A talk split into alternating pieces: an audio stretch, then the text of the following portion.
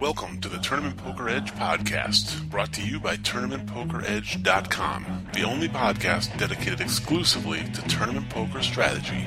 And now, here are your hosts, Ron Fez Buddy and Killingbird.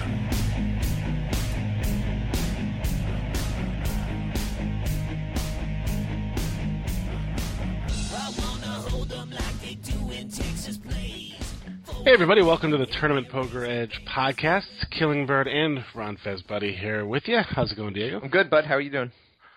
Doing well. Just uh, excited for the show today and uh, busy. Everything things are crazy at TPE. Things are crazy at TPE. Got a lot of stuff going on, but it's Yeah, good. it's been it's been fun. So yeah, looking forward to uh, to having Chris on today. One of our new pros, Chris Moon. Should be a fun conversation. Yeah, I like his. Um, I really like his videos because they are very thoughtful and range exploratory. Um, and he considers a lot of different options. So I love those kind of videos and those kind of pros. So I'm excited to have him on talk about hands. Yeah. Yeah, and I know we're going to go over uh, actually a couple of hands that you played up at the uh, up at the Borgata. We both ran up there for a trip, Yep. uh, which was uh, which was fun. It wasn't completely successful on the poker front, but it's always good to go up there, especially because we always seem Yeah. to just get a good crowd of people to hang out with. And uh, Yeah, it was. I mean, it was awesome. Um, you know, I'll always mention to TPE members if if we're going to be at a series and you know you have any inkling that you want to go, come out because it's it, we're whenever we go there's you know there's usually a couple of TPE members. We usually get together for drinks, um, and just having that as part of sort of the poker experience, I think is one of my favorite things about going to these live events. I wouldn't have nearly as much fun if it wasn't that you know there's always a couple familiar faces at each stop. So you know, Yeah. just feel free to if you're going to go. And, and a couple members did that that I had never met before. Um, they hit us up and we all met, had drinks, and it was a lot of fun. yeah, it's always a good time, and it was uh, fun. We got to hang out a little bit with Lee Childs while we were Yep. up there. It's always good to see Lee. Good to see him. He had a he had a big final table.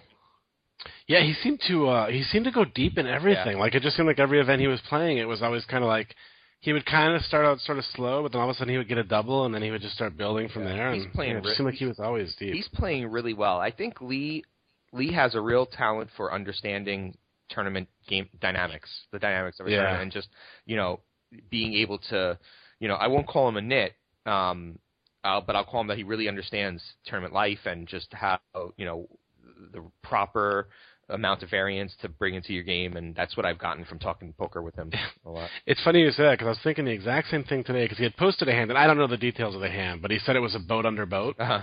So you know, it could have been like five five four four board, and he had ace four, and he just called or Right. whatever, you know, whatever. But there was another hand maybe five days ago where he said flush under flush, Right. and I'm just thinking he never goes break broke on these No, hands. he, like he- yes, that's it. He's very good at not going broke, and then all of a sudden you'll see him riding a twenty big blind stack forever, and then all of a sudden he has like sixty. So he Yeah. he's really good at at, at understanding the the game flow. Um, yeah, I need to. uh We we were we were enjoying um alcoholic beverages when we were hanging out with Lee, so we didn't talk a whole lot of like poker strategy or anything. But one of these days we'll have to get Lee on and maybe talk about that Yeah. exact concept. we should we got to get him on. Let's try to get him on a future podcast. I, I love really Yeah, talking sure. poker with him. Yeah, but uh, fun fun series. Good seeing you. So what did you think of the Coney Island Lager? I thought it was excellent. Yeah. I actually, um, I'm, I was actually going to bring it up to. Um, there's a really good craft beer store here that I that I go shopping at where I buy most of my beers, and I was actually going to bring it up to the guy to see if he could somehow get it down here. Yeah, it's good stuff, man. I really it's like my favorite beer now. Yeah, it was it was definitely very good. And I'm not usually a huge lager guy, but it Yeah. just it just had a lot more flavor and it was a little bit seemed like it was a little higher alcohol content Yeah. than most lagers. Yeah. Um, so yeah, I definitely enjoyed it. Good. Yeah, yeah, So- definitely glad. Yeah. So how was so you know we both really you know I I played events one three five, um, didn't get anywhere. Um, what about you? What did you play again? Which tournament? Um, I just played one and three, um, and one was the only one that I really made any kind of run in, and, and that wasn't even that deep. I think I think I busted before dinner or something. Um, and just it was one of those ones where just like never. And I think we kind of when we saw each other on breaks, it was always kind of like just not getting anything going. Yeah, Just nothing get anything- going. Nothing going. Yeah, like you know, you- you'd open and then you'd miss the flop, and then you'd bet, you'd have to fold or whatever. You know, it's just one of those kind of tournaments where you're just kind of constantly like sitting around the same exact chip stack or down or whatever. And, right. and I was kind of feeling like that, and then I actually um, just sort of half jokingly I tweeted out and said that that um, that if I got to a thousand followers, because I think I was like nine seventy five or something, I said if I got to a thousand followers, I'd give somebody, one of my followers, one percent of my action tournament. And the next thing I knew, I went on like sort of a little mini heater. Uh-huh. and all of a sudden I had like 60 bigs or something. Um, but then I had a hand that kind of went awry where I, uh, I think I flatted King Jack and the flop came Ace King X. Mm-hmm. And, uh, called a bet on the flop, check check turn, and then made two pair on the river, and he had made Broadway. Oh, that's the worst.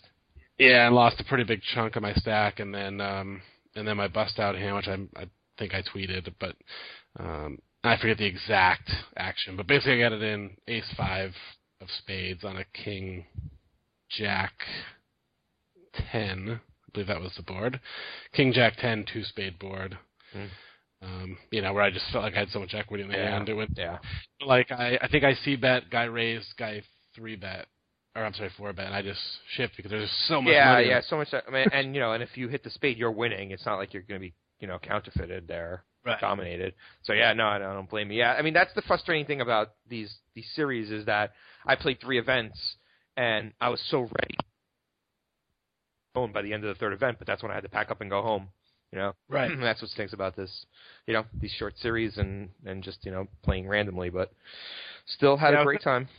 Definitely envious of everybody who, like, to this day is still there tweeting. Yeah. You know, I feel like I've been back months and people are still there, like in the main. Uh, you know, it's tough though because I don't know if I could handle being there that long, like you know, away from the family and just you know being in the hotel the whole time. Um, Right. I, I I think Lee once again has it has it right. He went home for a couple of days and then he went back. But of course, being on the East Coast, that's something we could do if you know do that. So Yeah. you know, I think that's probably my strategy for the next one that we go to because I feel like I'm you know getting right in the zone when I have to go. You know. Yeah, it's definitely the the big difference between like even that short of a trip for me, which I guess was three days or four days. Um, like I'm pretty much ready to go home, but I, you know, Vegas I can go to for six weeks and not. I mean, there's certainly a point where I miss my family and things like that, but it's not like, oh my god, I have to get out of Vegas Right. right now. Right. Um, living in the hotel and living in a house is so much different. yeah, absolutely. Um, but yeah, I can't imagine being in a hotel for six weeks. Well, um, a lot of people obviously do it at the Rio every summer, Yeah. so Yeah. Yeah. uh, more power to them, I guess. So, um, cool. All right, well, uh, let's uh, let's get the pros in here and talk a little bit of strategy. Yeah, ready to talk about these hands. I'm interested to see if um, I could have done anything differently, or if they had different, or if my lines were okay. I think there, I think there are a couple of hands, and, and you know we'll get into it when we get into the with the pros. But I, I feel like there are a couple of hands where I'm not sure the variance is taking on the variance. I feel like I'm I'm I'm taking the right lines, but you know, is this the right amount of variance for a live tournament, a tournament where I have, you know, tech, theoretically I should have a, a, and I believe I have an edge over the, you know, the remain the players in the field. Um, you know, is this is this right? Um, is this right to take this line, even though I do believe it's chip EV? So Right. I'm curious to see what the pros have to say about that yeah, especially in context of live, since that's you know, I, I mean, I find I, I love I love playing live. I, I I do love playing live. Um, it, it, it's just you know, like you said, you can only play one at a time. Um, so, Right. so but th- but these kind of hands are definitely, um, I think, important to understand in context of live, where where the variance is, plays out over a, a, a you know longer stretch. So yeah, agreed, definitely. So, cool. Well, we'll uh, we'll take a quick break and then we'll come back with Chris Moon and Sean Hendrickson here on the TPE podcast.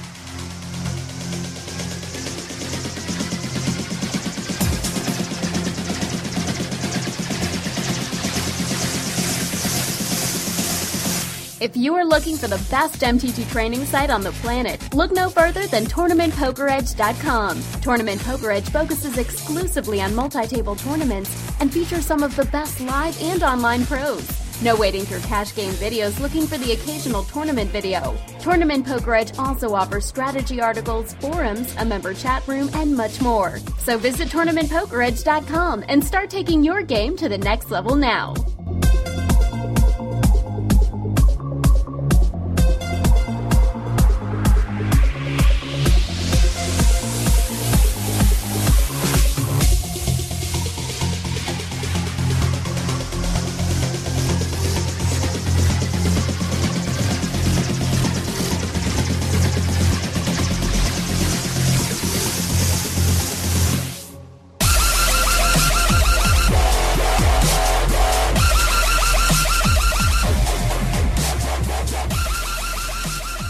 Everybody, welcome back to the Tournament Poker Edge podcast. Time to bring in our pros for today's strategy segment. Sean Henriksen and Chris Moon. What's up, guys?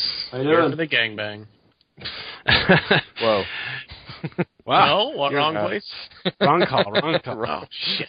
Wrong Skype, Sean. Always I have happens. to say, I came into the wrong Skype channel. this is uh, a- this is Yahoo Chat or AIM Chat. or- Oh. I All don't See you guys later. Awkward moments so, on uh, the podcast. Sean, always good to have you here, but let's focus on uh, the important person on the call. It's not about. It's not all about you. You guys lied to me So- again about this podcast. So, Chris, this is the first time you've been on the call, and uh, and your your premiere series on TPE just started. So, uh, we want to welcome you first of all to the TPE family, and secondly, welcome to the uh, Tournament Poker Edge podcast. well, thank you and thank you. Um, how are you finding it so far? Are you enjoying your stay?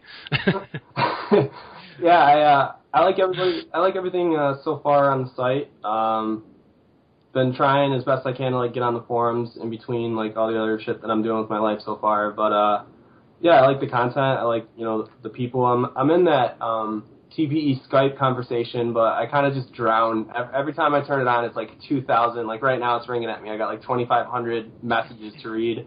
Uh, oh, I kind of just see that and just glaze right over and decide I'm not going to. But everything else has been cool so far. Yeah. awesome, cool. Um, so let's talk a little bit uh, before we get into the strategy talk about uh, your history and your past. How you know the, the the obligatory how did you get into poker, and then how did you sort of become a professional? The obligatory "How did I get into poker?" was um, like the classic. Everyone else does. like we watched it on TV as kids. You know, I think I was like 14 when Moneymaker won, and then throughout high school we'd play in like um, basement home games. And uh, you know, I kind of noticed like if the buy-in was like ten dollars for the cost of a movie, I could go and play poker for just as long and have the chance to come home with more money than I did. Yeah. Right. And um, I think I, what turned me on to poker the most was for like the first time in my life, I could like read a book and apply it and instantly see results. Whereas if I did algebra or calculus for a year, at the end of it, I still had no idea what I was doing. But whereas everything else, uh, you know, with poker, I felt like it like instantly applied. So how did I get into being a pro? Um, I played throughout college while I was at Michigan State and I always made finishing Michigan State a priority, but there was a time where I just like found myself making like way much, way more money than I was doing like with anything in real jobs, and I think it kind of just once I graduated, I just never really started looking for work. I think that's kind of I never really like you know it's not like being an athlete where you declare yourself a pro and no longer I can go to the Olympics. It was kind of I just never started looking for work. I think so Yeah. the date I, I chose to go pro is the day I graduated college. Hmm. And uh, as you know, we, we have almost sort of kind of a connection in that we're both from Michigan. So I'm curious kind of to know a little bit about how the poker scene has gotten there because when I lived there, there was no poker scene. So Yeah, that's actually kind of one thing that's kind of serendipitous about you know what made me become decide to become a pro is you know I went I went away to school in East Lansing. I'm originally from Sterling Heights, and I went away to school in East Lansing, and then I got people calling me and like sending me emails like, "Have you heard about Sunnybrook?" And it's like a charity poker room. It was like a golf course turned charity poker room around our house, and at the mm. time it was just like the biggest thing. Like, can you believe it? We can play one two any time of the day that we want. You know, that was like the big deal. When I was like 17 years old, I could play one two at any time I wanted to. So, like everyone came back, and the games then were just like so easy, and everyone was still like um, so excited that they didn't have to drive hours to like the Soaring Eagle Casino, or back then I don't even think there was the Motor City Casino yet. So like it just blew up right there, and I think that's kind of what that's what the scene is now. It's a lot of charity rooms that are competing with one another, and then How do the But- charity rooms work? I have never played in a charity room. Does like Yeah, the rake? the Michigan of the charity rate? rooms are um, governed by the lottery commission, and um, there's a lot of like really um, there's a lot of specifics that I don't know, but as far as I know, the model is half the rate goes toward a charity. Like a charity will send in representatives that will help out with like the day to day, like taking chips and giving them to people, or taking money and accounting and stuff like that. and then they get 50% of the rake, and the um, house gets the other 50%. Is the rake higher because of the charity's presence, or is it just Yeah, what's No. like the rake at one too? No, it's competitive with Okay. what a casino would charge for a rake. I think here it's you know like five or six dollars, and like at a they're not allowed to have a bad beat jackpot. So like at the casinos downtown in Detroit, like a typical one-two rake would probably be like eight dollars a hand because they take two for the jackpots. So Uh, it would be like I think at the charity places it's like five dollar rake or whatever. Like it's pretty comparable as in terms of what you would expect at a casino. I feel like. That's cool. so? interesting. Chris, how would you classify your game if someone had to ask you like what style you play? Um, you know, do you have a style, or or or you, or how, you know, how do you generally answer that question? Every time I get this question, I just say that my style is whatever I'm allowed to get away with at a table. So if my table is a lot of novices who are just gonna sit back and just like let me dictate the flow and how things are gonna go, then I'm more than happy to take that seat. But if I'm sitting at a table with a lot of you know aggressive players, I'm I'm never really gonna try and be the one to be um, butting heads with every single person at the table. Like after a while, that just gets counterproductive. Right. So I, I guess in short, my style is just whatever I'm allowed to get away with is whatever I'm going to try and pursue. Um, And so, would you consider yourself more of like a math player, or you know, do you do, do you spend a lot of time ranging people? Like when you sit down and, and think through a hand, what's sort of the thought process that that you go through? After after the fact, I would say um, I do some substantial you know math and some range analysis, but in terms of like I've kind of transitioned away from being a live cash you know feel player. That's how I came up. I think everyone who came up on Super System didn't know a ton of math, but they knew. Right. you know, the feel of how they should play some hands based on given situations. But definitely as I've transitioned more into online the last, you know, five or six years, it became more of like a math thing. Mhm. And um, I think the biggest transition in my game too was uh, last year. I said, you know, after I graduated college, the, I just never looked for work. Well, like the first day after I graduated college, I jumped on a plane and went to England, and I got coaching from um, David Randall, um, Mhm. Malicious Two Two Two, and uh, Niall Farrell um, Firaldo eighty seven. I used to talk to to malicious a bit on, online. Yeah, so I think that was actually like the biggest deal. You know, it, there was some math involved and there was some feel involved, but there was also just like it kind of they took my brain and they pulled out the way I thought about the game. Because when I went there, my my attitude was, you know, I could use a few tinkers here and there, and it would probably be good, you know, plug like a leak or two in my game. But what they did is they just took my brain, like took it out, reassembled everything I knew or thought I knew about the game, and then like put it back in, and I came back like a completely different player. Wow, Yeah. wow, that's interesting. It's kind of similar to what uh, to Danny M13's story, where he kind of played and played and played, and then he went off and did some coaching and became a changed man afterwards. Yeah, I mean, like I was definitely a winning player before, just because you know games were that soft and that easy, and the stakes I was playing. But yeah, like when I when I went there and I got the, I learned things that I did, I came back and was just like I looked at some of the plays I would make in hand histories and was like, what was I doing? like how did I? This is a good idea. it's like do you have any? exa- That's actually pretty fascinating. Do you have any example? Like, can you think of anything off the top of your head that? Well, when I was there, so- you know, they had me um, bring with my laptop a bunch of files of like hand histories that we could look at, and I, you know, part of the process was once a day you'd sit down with one of the three pros that were putting together the camp and just talk about a different hand history and how you would do things differently now. And I would say two thirds of the hands that I was playing by the time I was done with the camp, I would look at and I would just be like, okay, I would change everything I did on every Yeah. single street, basically. So, Right. You know that that reminds Wow. me kind of of Daryl's Jace's video, the recent one where you know the advanced hand history or expert level review, where I didn't even know you could look that deeply into a hand. But since I've watched those videos, I I almost can't even I I can't do more than one hand at a time because I'm trying to do you know relook at the way I look at hands because of that. yeah, I think after after a time, if you practice that enough, it kind of becomes like Yeah. Um, some things are unsaid, which is good and bad, but it, it comes it comes a lot faster, so you don't have to just do one every time you do a session. Right, But I did the yeah. same thing that you said when I, you know, I started doing my first video series here, and I was like decently happy with it, and I thought, you know, like this is this is finally worthy of turning in. I got it. And then I watched this video, and I was like, everything I've done so far is just so useless. Like, why did I? what did I think I was going to turn in? You know? Right. So, Right. I went back and redid just about everything. Like, okay, I have to have at least one portion of his video in every part of hands that I do, at least one. You know? yeah, no, I, I agree, and I think you've actually you turned in like I, I, I tweeted about it. This may be another groundbreaking video because I got a kind of the same feel from from watching your video as as I did from his. But um, but it's amazing that most of the people love that video, but there are some people who hate it um, just because it's too detailed. But What the? Oh, the Daryl Jace video. yeah, right. But Well, that's why you labeled it super, super duper advanced. Right, right. But some people are just bored sitting through that much of a hand. But I feel like you just, if you're not interested in that depth, you, you're not interested in really understanding all the po- everything you could do in poker. I don't know. I don't want to. I don't want to berate or belittle anyone who doesn't like the video because everyone has different tastes. But I just feel like Oh, there's no, so I think much. I know? think it, I said it in the comments there. I think it's the benchmark for how you should be looking at hands. Yeah. But uh, yeah, to go back to that tweet, I think if I write a book someday, I'm gonna put that tweet in the back comment section. Like, might, be, might be groundbreaking. yeah, yeah, yeah, might, be, might be shit. Might be, I don't know.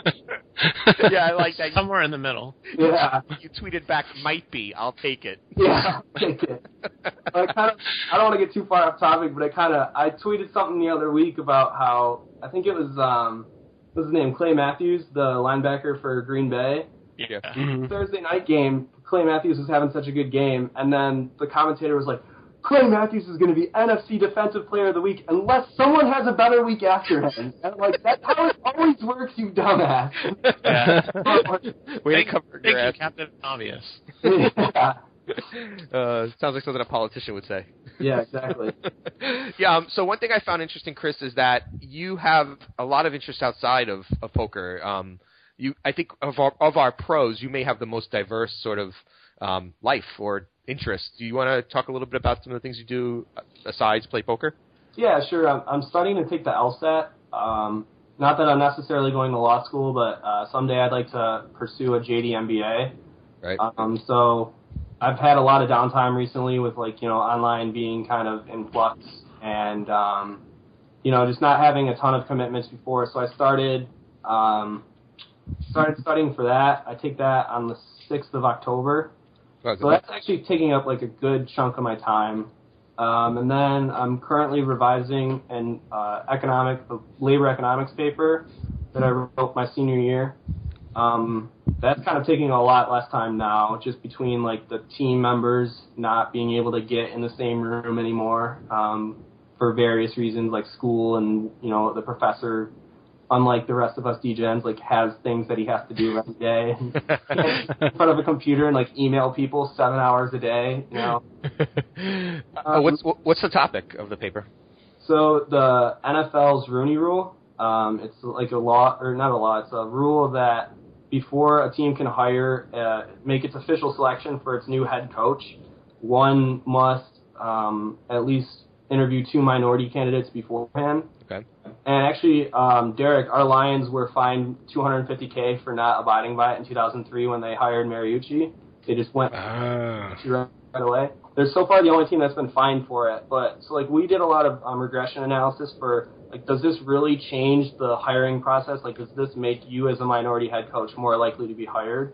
Right. Actually, um, what we found is there's like a lot of spillover effects where um, not only does it make you more likely to be hired as a head coach in the NFL, but it also makes um, assistant coaches, minorities, more likely to be um, hired, even though the rule doesn't apply to them, um, as well as like people in front offices um, and things of the like. And it's accelerating more than like the time variable would be, which is kind of like the exciting part of the paper. Is that because there's just more um, opportunity for people to meet? I mean, I, I, obviously you guys put a lot of mathematical work into it, but is is there is there any anything around that as Yeah, so, like, reasoning? The the part of the paper is just to know, present the math and then you know give theories for the math, but not say like anything super definitively because you can't know for sure. Right. You know, is it A causing B or is it B causing C or is it C causing the both of them? But um, yeah, it seems to be like the majority of it is that there's more people interviewing. You're getting more contact with people you wouldn't have interviewed otherwise. It kind of gets rid of like the old guard where you just recycle the same four coach candidates every single time that there's an opening. Right. Um, and then it's just, I think it's just more of like, um, you know, as time goes on, and he's, if there was a person who was like, you know, not so open to hiring a minority over time as he um, meets more and more new people, he's more likely to just kind of let that go, you know. Um, Right. hmm But the, what we noticed too is there's a lot of teams that just have a history of hiring minorities in every aspect all the time, and then there's just some that just never have. You know, Right. so you'll have like the Pittsburgh Steelers who you know hired minority coaches before, the Indianapolis Colts, and then there's you know like the Dallas Cowboys who like almost never have. So. Um, you know, I'm speaking from the cuff too. It's been a while since I've looked at the Right. uh, progression, but um, Cool. Yeah, you're you're basically uh, proving exactly what I said. Yeah, I, I don't know a lot of uh, our you know pros that will start talking about labor regression and you know to this depth. So it's pretty interesting that you have you take that that different angle. But um, has have you have you gone back and forth and concentrating on poker? Because I mean, you obviously have to put a lot of time into studying poker. So how do you fit all of that into a schedule with all these other interests? Yeah, it does. Um, I, I kind of noticed like the beginning of this year, especially like January, February, March. Uh, I was doing probably stretching myself a little bit too thin, and I wasn't being effective at just about anything. You know, I was I was playing poker, um, I was coaching, I was applying for real work, I was doing this paper, I was trying to study for the LSAT, the the February LSAT I was supposed to take. I kind of just noticed that I am get, I'm killing myself. You know, I can't do it all. So uh, it takes its it takes its toll, but also I think it's kind of like a necessary evil too. Where if you're just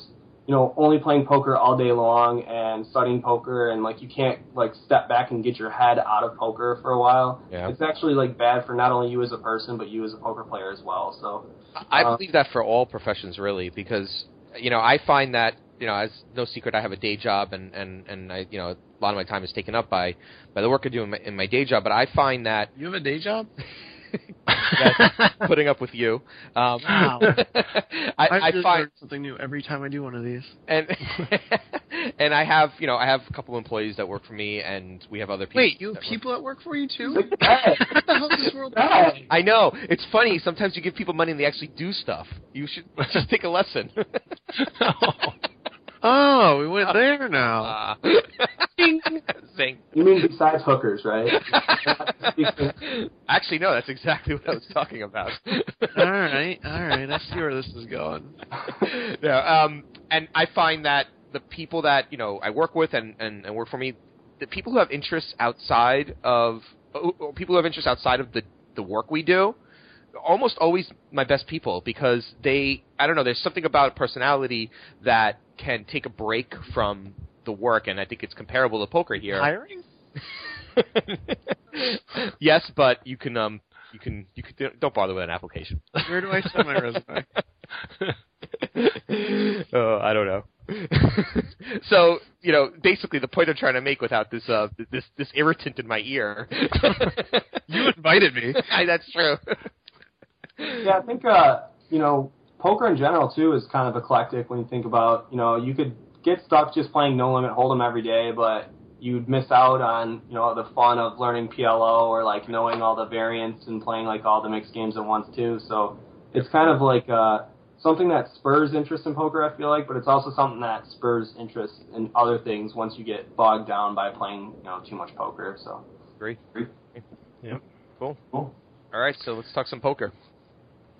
All right, before we get into the actual strategy poker discussion, I did want to briefly bring this up because I know that uh, Chris, you and I talked about the fact that this was happening today, the release of the Lederer files, Yeah. the uh, the long interview with Howard Lederer, which I think there were two parts released today, and I thought we could maybe spend just a couple minutes getting your thoughts on what came out in that today.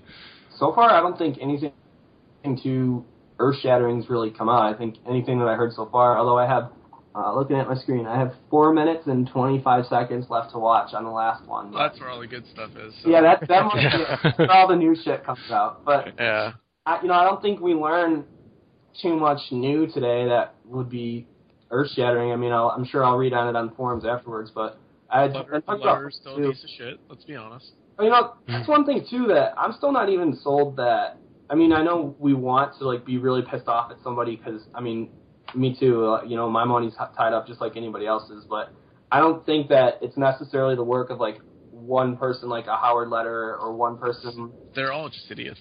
No, yeah, I think it is too. But you know, when you hear like Howard Lederer's a piece of shit and all the things I would do to Howard Lederer on the forums and stuff, I don't really think it's just it's just him. And I've been trying my best to like watch this with an open mind, where okay, he could be involved in it, or he could be just like a complete bystander who got tied up and everything. You know, I kind of want to let the evidence speak for itself, and I don't. I you know They just they the- just all made a, a long list of very bad business decisions that got them in this predicament they didn't. Yeah, as much as I as much as I love the poker community in general as a whole, I think this is kind of one spot where we're we're dropping the ball a little bit. I think we want to hate Howard so much before we hear anything that anybody has to say, and we're kind of like pointing fingers because we're upset that all our money's been you know I frozen would- long. I was. Let me preface. I was being sarcastic when I said he's a piece of shit. I mean, I'm not. I'm not a big fan of his right now.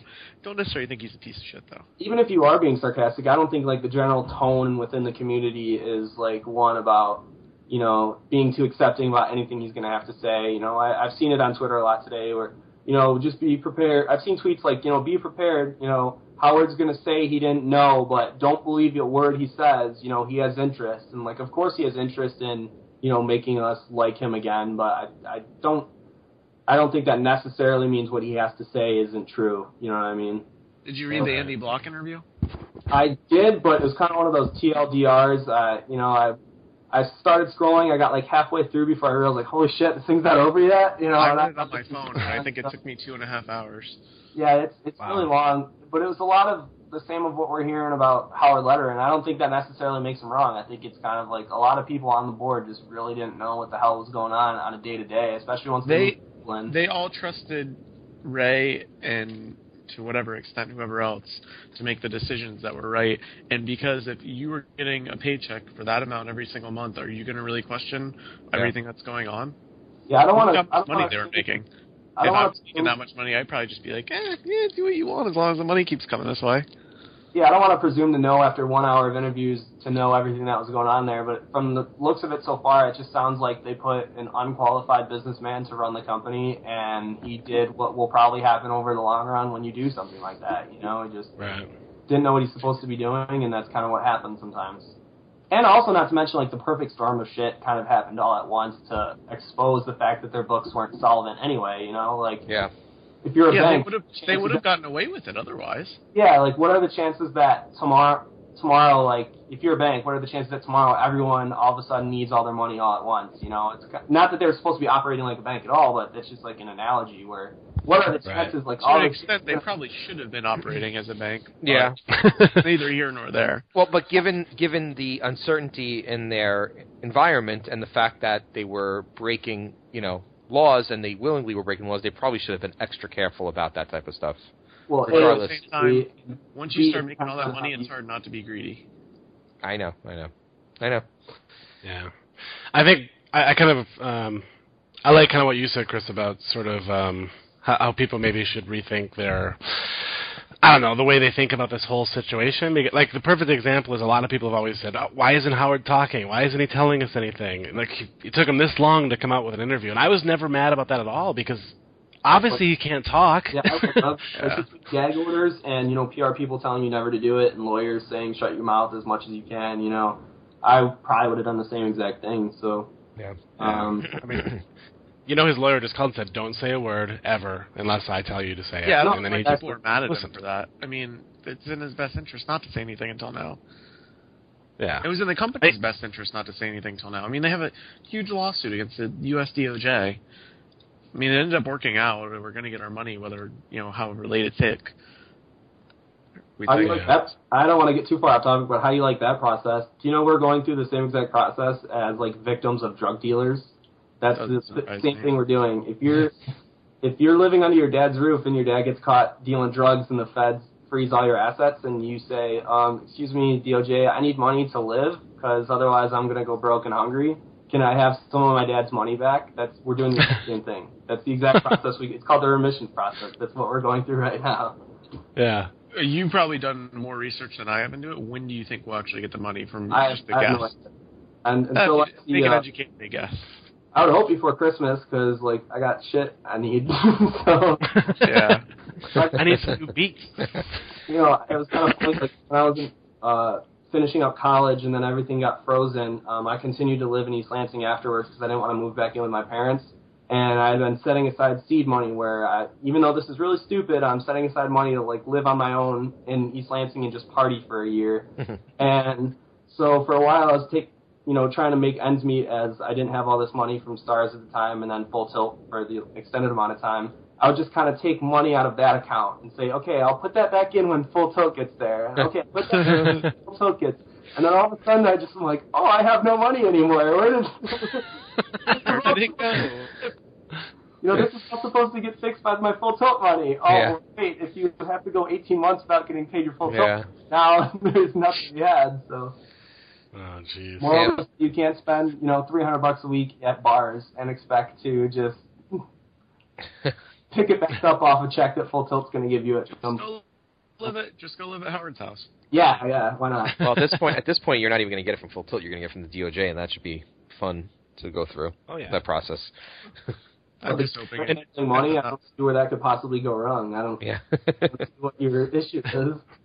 yeah. And ju- just to be clear, I don't want anybody to think that we're defending Full Tilt or Howard Lederer or Ray Bitar. If they did something wrong, I hope they go to jail for a very, very long time for it. But I just, I kind of agreed with Chris's idea about how people have approached this whole situation. So, Yeah, I would say my bottom, my moral of the story is just like remain as objective as you possibly can. I mean, it happens all the time in like politics and things like that, where people are already predisposed to be slanted a certain way, and I feel like we as a community are already predisposed to like be really pissed off at Ray and really pissed off at Howard, so they must have done something wrong knowingly, and like that might people, people would just want people want to be mad at somebody, which you can't necessarily blame them.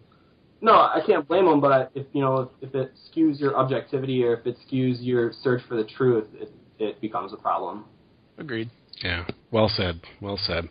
All right, well, let's get over the serious stuff and uh, move into some a little more fun stuff and talk a little strategy. Um, Diego, I think you had a couple of hands. We uh, we went up and played the Borgata Poker Open a couple of weeks ago, and I think you got a couple interesting hands from your session up there, right? Yeah. So, um, How many final tables do you guys have? oh, I final tabled uh, zero exactly. Oh. Exactly. Let me hold on. Let me count that again. Yeah, zero. Still zero. All right. Still zero. I never even made it past my first table. I just sat Yeah, at that table, and then I got up and I went to dinner. and never went back. yeah, no, I, uh, we as uh, you know, we as Derek and I were discussing in the first segment, we um, went to the Borgata um, for the tournament, the, uh, the WPT series that's that's running right now. There, we, we we made it for the first tournament, which was five hundred dollar one million guarantee, which was fantastic. it was an awesome, awesome tournament. Um, Borgata runs the best tournament series. They're just they're so well run, well organized, great structures. Um, they they really capitalized on the East Coast. Now, I would even say there's like a live poker boom on the East Coast because people just want to play, and there's a lot of people out here who you know who who fit that stake perfectly. Five hundred bucks is, is something they could do, and they they did two starting days with three entries, so they got thirty seven hundred people. So it was you know they actually crushed the guarantee. The main even got like 1,200 people for a 3K. Yeah. Amazing. Yeah. So so um so we went for the early part of the series, and I think I played events one, three, and five. And this is a hand from event three, which is a five hundred dollar bounty. There was no guarantee on this one, so it wasn't it wasn't a huge. I think they only, I mean I think they only had seven hundred people for this one, and it paid sixty three. It was twelve k starting stack, which is actually you know the other. I think the, the the one million guarantee was a thirty k starting stack with pretty much every level in there, right, Derek? Did, did it did it miss any levels? No, not till late. The early levels were good, but the, we did notice a couple of, like late levels. I forget, like 1200, 2400, or something along those lines was missing. But um, Right. but yeah, the early levels were all there, and it was a really good structure. Right, but you know, although I would say I could go for one less structure, er, one less level early, and the 1200, 2400 to be in there. But, um, but anyway, Yeah. you know, so so that that was like a 30k starting stack. This was a 12k starting stack with 40 minutes levels, so it moved a little bit faster. It was a two day tournament as opposed to a three day tournament. So this is a 500 dollar bounty. I came to this table. It's it. There's about at this point there's about 75 people left. Um, 79 people left, and it paid 63, I believe. It paid 63. I had never gotten too too many chips, but I was pretty much came to this table with about an average chip stack, and then um, I lost. I think I lost to a guy who shoved. I opened Ace King with like third 25 big blinds, and this guy shoved on me from the from the, from the big blind, and I was in early position, and so I called him, and he had Queen Eight suited. so it was like kind of. Well, of course, he got there right. So um, it left me with like five big blinds, a and then hand. Yeah, no, I'm just and, and and it left me with like five big blinds, and then I spent the next four hours. That really was a sick hidden bad beat you just threw out. no, no, no. The reason I'm bringing first of all, I, I, you, oh no, I know you better than that. You intended this whole time. You're like, No, no, no. we slide this bad beat story in here real quick. no, but the reason for that is that I had then I was I was ninja stacking for four hours from that point oh, on. oh, a beat and a brag. No, here, here comes the variance. Um, so, so yeah, so so basically, my image at the table is like the only time I ever played a hand is a shoving, and either I took it down or, or I, you know, I won a flip, and I, I was, you know, solidly running between ten and twenty big blinds for for literally four hours. So, um, you know, I hadn't really done anything, um, and I finally, you know, built back up to twenty big blinds, and um, then I, I doubled up. Let's see. I'm trying to think about how I got my stack. Um, Are we gonna get to the hand? I got to give you the history. Um, so you know the table, the, the image, and so then I okay. So then I had I think like 20 big blinds, and I shoved um, a guy shoved ace, ace king, and so then I finally got a uh uh some chips. I had 64,000 chips at 1200, 2400. Okay, ready for the hand?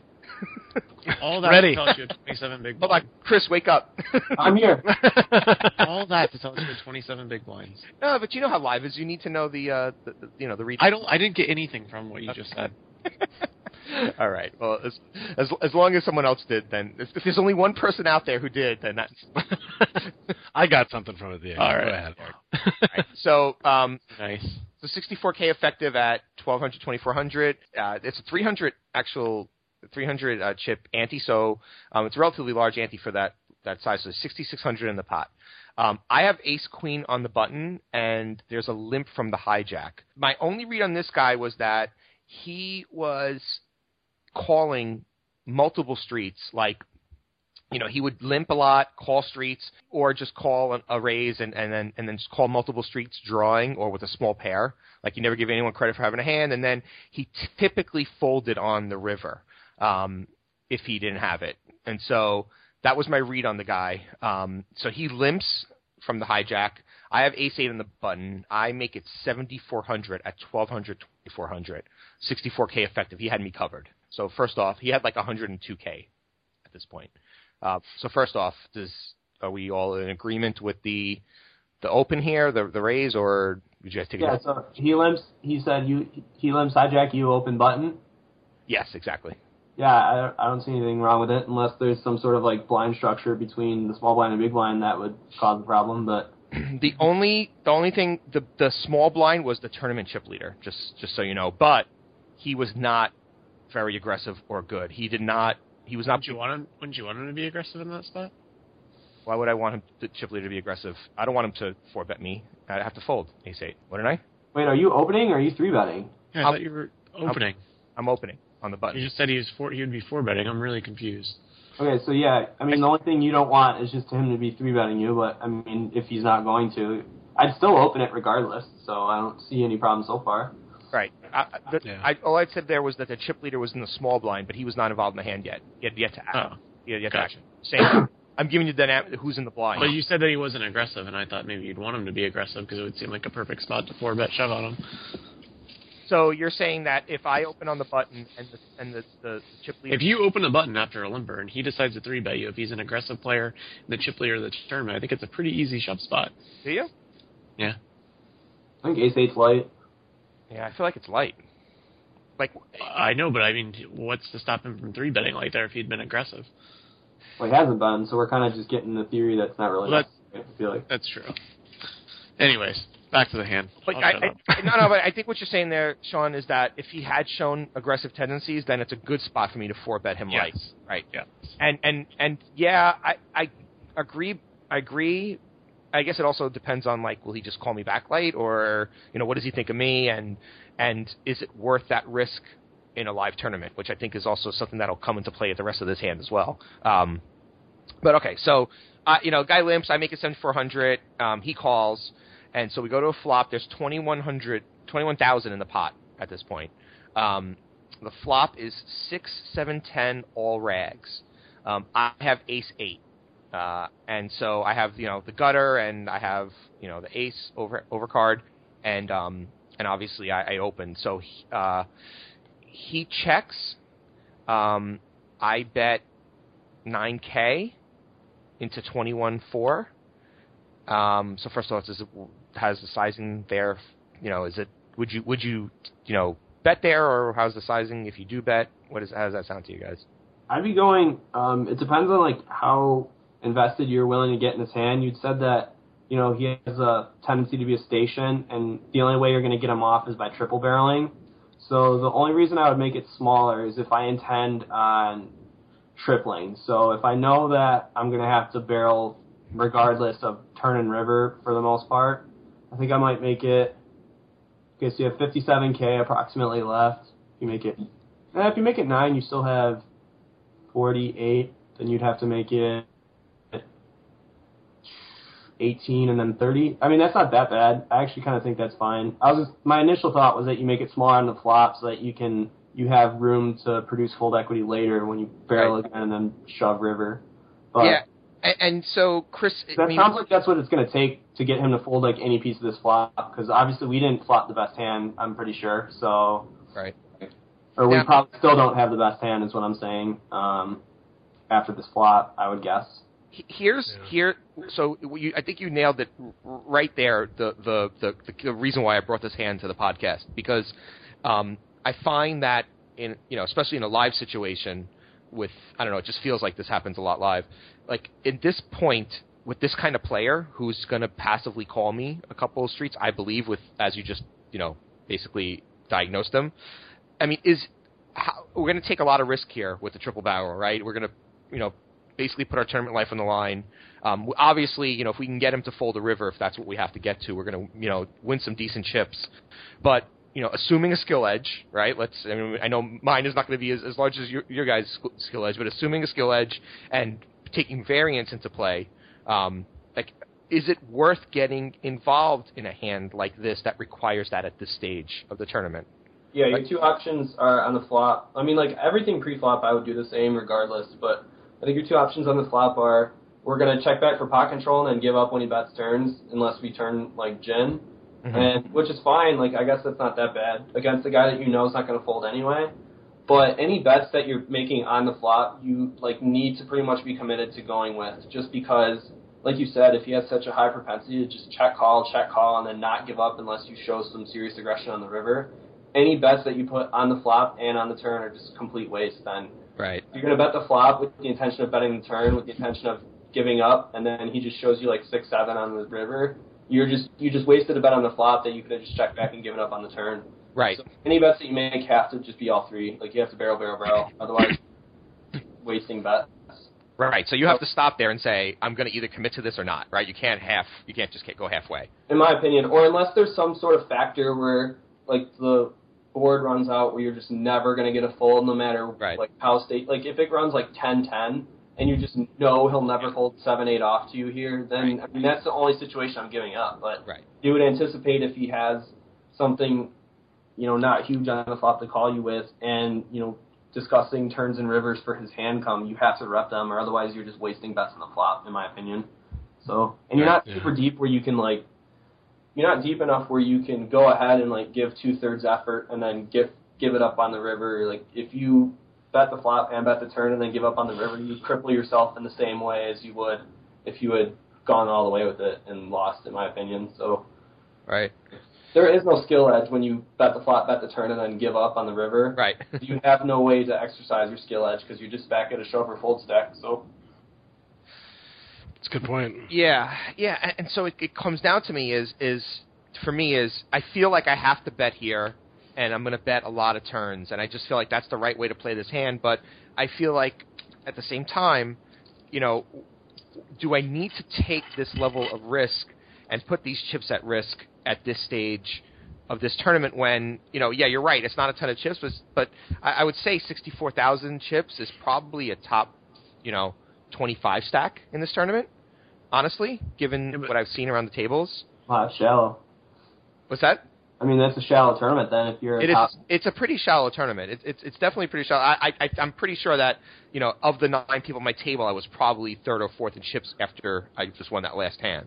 I mean, I would advocate letting you arrive to that decision on your own, but your two options basically, like the only thing I would add really is that your two options are like give up now and unless you turn gin or some sort of equity on the turn, if he leads in you, just get rid of it. Or if you're going to bet, just make sure that you know that you're betting all the time. Otherwise, Right. you're you're just wasting bets on the flop. Uh, You know, if you put in 9K here and then check back the turn, it's essentially the same as just giving up on the flop with this guy. So Right. Okay. So, Sean, I know you play a lot in Florida with a lot of players that probably play it this way. What do you think? What are you thinking about at this point in terms of this? Um, I mean, I actually agree with Chris. You just have to kind of make that decision there. Um, are we ever? See, I don't know the opponent, so it makes it kind of tough. I mean, he's limping, so I mean, he ha- could have. I mean, I don't know. If you're betting there and one of them raises, are you ever just gonna stick it in with your whatever equity you have, thinking you can get them to fold? I mean, are they ever check raise bluffing you on the flop? um, Uh, just to clarify, oh. there's, there's only one person, other person aside from me. Oh, my bad. I thought they both called. No, no, no. I was just giving you the small blind just so you know he was behind me with a lot of chips. Got No, it's, ju- it's just the one guy who checked to me. Just Now- one who checked me. If he ever check raises, I'm guessing he's probably got it. Yeah, I'm folding there if he check raises. I mean, you, I think you have to bet there.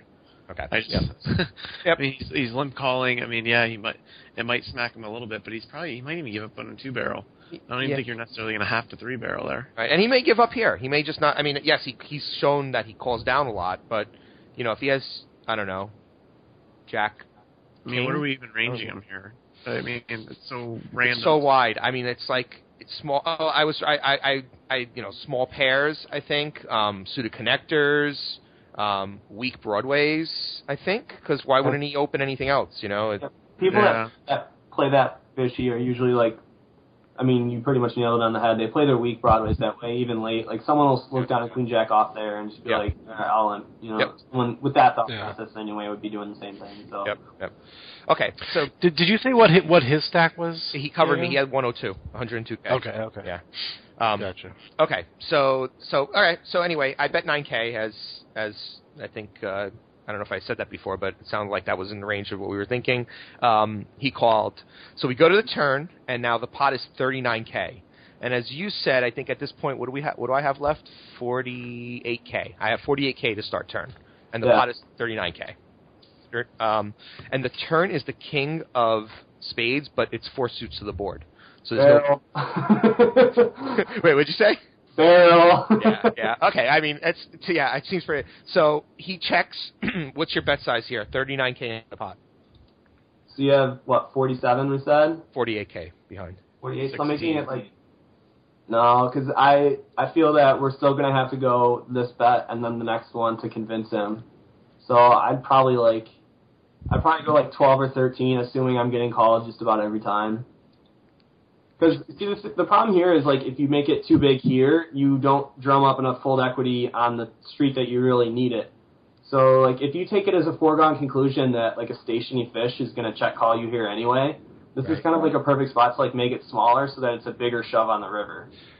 You know what I mean? So, yeah, yeah, yeah. If you, if you take what you said for granted that he check calls the two streets like almost semi-automatically and then gives up only on rivers when like shitty rivers hit, then you would take that this flop, this turn is just going to get called anyway. Yeah. So you want to drum up like as much fold equity on the river when we just have complete air. Like if a queen hits the river, I mean, and a queen's like a bit, not the greatest barrel card in the world, but it's good against like 10-9 and like 10 jack, but you know, if he's calling like with a queen ten, he probably gets stuck to calls. But I mean, that's neither here there, neither here nor there. But I Oh. think I think here I'm making it like between twelve and fourteen, and then expecting to shove what thirty two on the river. Um, I have 30, 48, So if we make it 12, 13, I'm shoving. You know, 36. The, 35, 36. Yeah, so like 13, 14 out of way towards, and then he has to call like 33, 32 on the river. Yeah. And not to Well, mention too, if he makes your big call on the river and he's wrong, he's stuck with like what 30k. You said he started with 102 to start the hand. Yeah, and I have so he's stuck with like 38k. Yeah, so you, I mean, 28, right? 72 you started and he has 102, so like 30. I mean, Uh, that's that's no small psychological value in um, live tournaments, especially against players like that, where they think like, well, I have 50 now, but if I make this bad call on the river, then I only have 22, and we're getting close to the money bubble. So He had 102, and I had 64 to start. So however the math works out there, Okay. so Okay. 38. But still, it's it's a lot, and it is near the money bubble. Um, okay, so I've I've I've talked about this hand to a bunch of people. Um, you were the first person to bring up the 12 to 13k because of the the river jam, and I think it's actually the best point I've I've heard about from anyone in A regards to this never hits his range unless it's king 10, Right, or if he's really retarded and it's like king 7 suited. right. I mean, like, he can never have ace king here, and he's just Right. pure floating. If he has like king jack high or king queen high, and he's like planning on doing something tricky on the turn, uh, like never. I don't think that ever happens. yeah, Like king hits you a lot, way more than it Yeah. hits him. Right. You know, your perceived range versus his range. Absolutely. And then if we get like good cards on the river, like I, I kind of brought up a queen. I don't know if a queen's like necessarily the greatest card in the world, but I mean we're gonna barrel regardless. So I feel like anyway, unless it like pairs a ten, eh, probably not even then. I I probably won't even stop then. All right. So let me give you what happened on the river because it's it's another interesting card. So, so okay, so I bet 16k. So I, I I really like what you said about 12 to 13k because eh, for the exact reason you mentioned. Now we go to the we go to the river and I have the pot is 71k and I have 32k left behind. Yeah, So- you're leaving like you're leaving like a player like that who just plays like that, just a little bit too much incentive to call Yeah. you on the river. Right. You So- want to switch it. Yep. So the river is another K, and I actually feel like that's one of the worst hands for me, Wor- worst cards that that can that can come because, you know, I mean, obviously, That's likely that he's gonna believe you for a, K, a king there. Yep. Yeah. yeah, exactly. But now, so the now so now you know he checks to me again, and I, you know, I'm thinking to myself, he has some piece of this flop. He's probably got a six or a seven. You know, may have a weak ten. 10 9 maybe maybe 7 8 I, you know I, I don't know 5 6 is, is kind of what I'm thinking at this point and I feel like the only way I could win this pot and I might take it down enough is if I do shove so does everyone agree or disagree that, given what the card that just came does that change your plan at all Um, it's not an ideal card to be barreling, but I don't think like the way that we've set up this hand, I don't think we can afford to just quit now. In my Right. opinion. Um, in terms of like, I mean, do you even have a skill edge anymore if you just like give up on this river? Right. I think that might be like my make or break. I kind of talk about it in my video, and I, I'll talk about it a lot in this article coming up too, where you know my make or break might be if this is positive chip EV, is it like short run really bad um, tournament EV to be playing it this way? And I Right. feel like between shoving and winning this pot and checking and losing, checking and losing doesn't have enough upside because you're really just crippled anyway. It's Right. kind of like one of those. You're not guaranteed to make the money if you just check back anyway. So I think it's kind of I barrel. I lean toward barreling here. Right, but you do have your tournament life, right? So like, I know that it may impact Im- impair your skill edge, but you do get to stay in the tournament if and and I, I I've come like a hun- like three. 180 degrees. I was going to say 360, but then you'd be in the same place, right? Um, People say that. People say that. I, I have actually come in Yeah. 360 degrees, just so you know. People say Every- that in sports all the time, though. I know. Like, the Lions draft a couple years ago. They said like, oh, they're drafting 360 degrees away from what they used to do. Well, no, not really. no, exactly. But no, you know, actually, I am. I have come 360 degrees because I think I'm going back. I, I I feel like I care more about my tournament life now than I did, you know, two years ago. But almost nearly matching what I cared about when I first started playing poker, and I, I, I didn't understand CEV because, you know, I think I I was a little flippant about tournament life for a while, which you know I probably played a little too loose and took too many gambles um, too many risks for a while. But I um, you know, so is there, you know, what is the value here? And I- I've been thinking about it a lot more. What is the value of, you know, okay, well, I'm not saying I want I want to do this or I'm going to do this, but what's the value of then just giving up and staying in this tournament with 15 big blinds, even if it doesn't allow me to have a skill edge? Is is the skill edge more important? Then don't play any other part of this hand the way that you did so far. Right. Okay. Yep. Fair enough. Fair enough. So, so Um, yep. I mean, Yep. like the a well-devised plan is only well devised in its execution. I mean, if Right. you kind of like halfway execute this plan, then it what was the point of making it in the first place? Right, right, because I'm never going to get him to fold a turn after he calls. Like the turn would be the biggest mistake if I if I just check behind here. Yeah, um, I mean, this is easy for me to say in like a, a bubble, and it's not like not my tournament life. I'm sure there's a lot of people that would you know, hear what I'm saying and like be like, all right, all right, you put yourself in that spot and do it. And trust me, I've done it enough where I just, you know, I regret nothing chicken dot gif and ship it in and Right.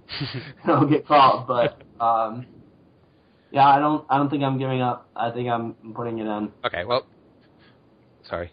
Um, He- go ahead, Derek. I was just gonna say, like, he might give up like some of his two pair hands. Like the, I guess if he flopped two pair, like now he's he does the whole oh shit I got counterfeited thing in full. There's not a lot of those though. It's like six, seven or bust. I feel Yeah. like. yeah, I guess That's you're it. probably Yeah, right. because I oh it could be it could be 10-7 suited, but mm, doubt it. That's He gets you in on the turn. Even like a fish that bad gets you in on the turn. Right. Yeah, right. probably right. Right. Well, I did. I did go all in for the 32k. Um, and so here's another well disguised bad beat. Sean, I like it. I like it. because he. Okay, so he tanks for five minutes. Oh, I- God. I almost called the clock for the first time ever, but I was afraid if I called, he would. Then if I called the clock, he would call. You know, Um, calling the clock looks strong, right? Do you ever think of it that way?